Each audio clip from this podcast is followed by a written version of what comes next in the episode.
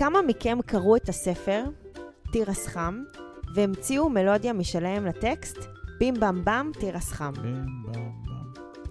כמה מכם קראו את הספר על אוטומט מבלי לחשוב רגע מהם המסרים שעוברים דרך קריאת הטקסט? כמו שהספקתם להכיר אותנו, הטרמינולוגיה, דרך החשיבה והעברת המסרים אצלנו חשובה מאוד. החלטנו לפרש ולהציע דרך משלנו לקריאת הספר תירס חם.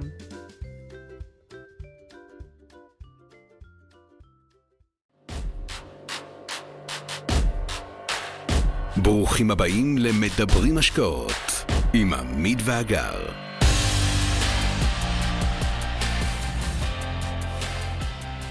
שיעורים כלכליים מתוך ספרות ילדים היא סדרת מאמרים המציעים עוד נדבך בקריאה של סיפורי הילדים המוכרים והאהובים.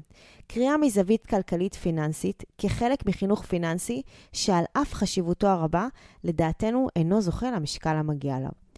היי hey, חברים! אז הספר הראשון שבחרנו הוא תירס חם, ספרה אהוב של מרים רוט, שיצא ב-1978. הסיפור מדבר על חשיבותה של הדרך וחשיבותה של הנאה מתהליך. בקצרה מדובר בחבורה שמחה של ילדים, ששרים ומנגנים וצועדים להם בעקבות ילד אחד, שהוא שמח במיוחד, בשם אופיר. אופיר רתם את הילדים להצטרף אליו לסוג של תהלוכה, כשהוא שר בים במ במ תירס חם. התהלוכה המוזיקלית הסתיימה בביתו של אופיר. שם הילדים התאכזבו לגלות כי הציפייה לתירס נעלמה, כאילו לא הייתה. לא היה תירס, ובטח שלא היה חם. וכאן העלילה מסתבכת. הילדים תפסו את אופיר כמי שהוליך אותם שולל, וכעסו מאוד על כך שלא קיים את ההבטחה. הוא מצידו טען שלא הבטיח דבר ורק רצה לשיר. ילדה אחרת בסיטואציה, בשם שחף, התעשתה, הצילה את המצב, והובילה את כל הילדים לבית של סבא שלה.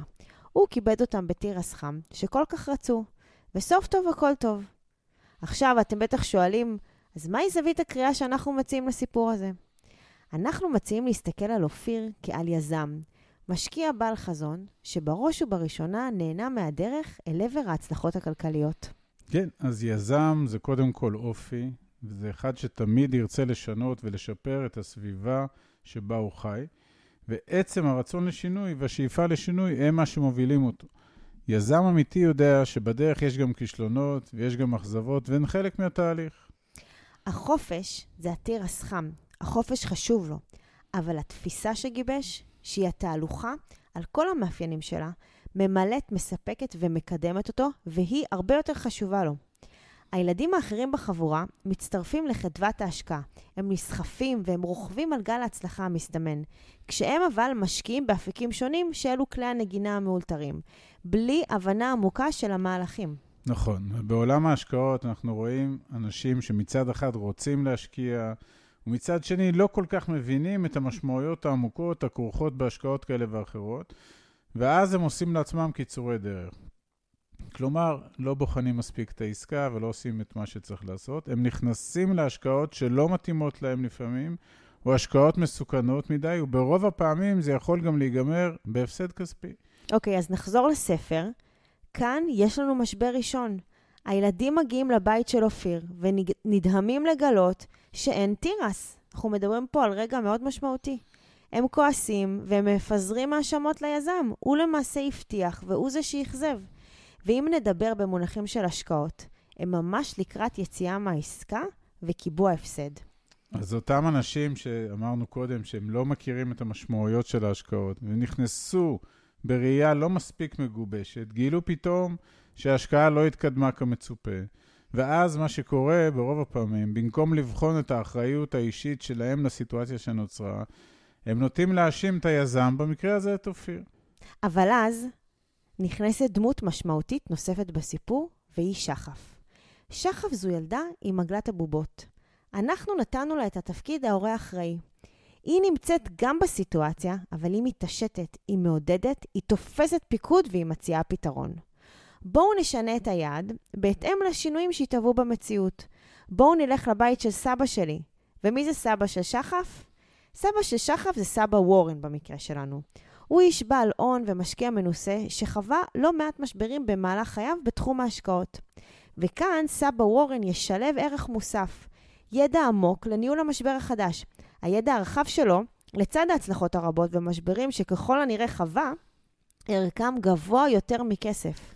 נכון, יש משפט שאומר שהעולם שייך לצעירים, אבל בעולם ההשקעות, הניסיון והידע המצטבר זה המרכיב החשוב ביותר, שגם לא ניתן לרכוש אותם בכסף. לכן דווקא משקיעים ותיקים ומנוסים, בעלי ידע רחב בנישת ההשקעות שמעניינת אותנו, הם אלה שנרצה להתייעץ איתם ולשמוע את דעתם על השקעה כזאת או אחרת. אז הילדים כאן זכו לטעימה נהדרת של הידע הזה. שיעור חשוב בהשקעות, בגיבוש התוכנית, בלמידה ובחוויות מסוגים שונים שפוגשים בדרך. והכי חשוב, בהשגת המטרה, שזה תירס חם עטוף בעלי ירוק. אז מה היה לנו פה בסיפור הזה? היה לנו ילד אחד שהלבשנו עליו חליפת יזם. הילד נהנה מהדרך היזמית. בדרך בה הוא התקדם, הוא גרף אחריו קהל מעריצים שהלך אחריו כשבוי. בהגעה ליעד, שבו הקהל חשב להיות מתוגמל, התברר לכולם שהתגמול לא קיים, והאכזבה נקרא על פני כולם. בסופו של יום, ילדה אחרת, יזמית גם היא, ידעה לחלץ את העגלה ולהביא את היוזמה לחוף מבטחים. תודה חברים, מקווים שהתחברתם. לפודקאסט הזה מצורפים עוד פרקים בסדרה, צורף בתגובה אי-בוק, יחד עם משחקי ילדים חמודים שהכנו, שתוכלו לעשות עם הילדים שלכם ביחד. תודה שהקשבתם ומוזמנים לשתף.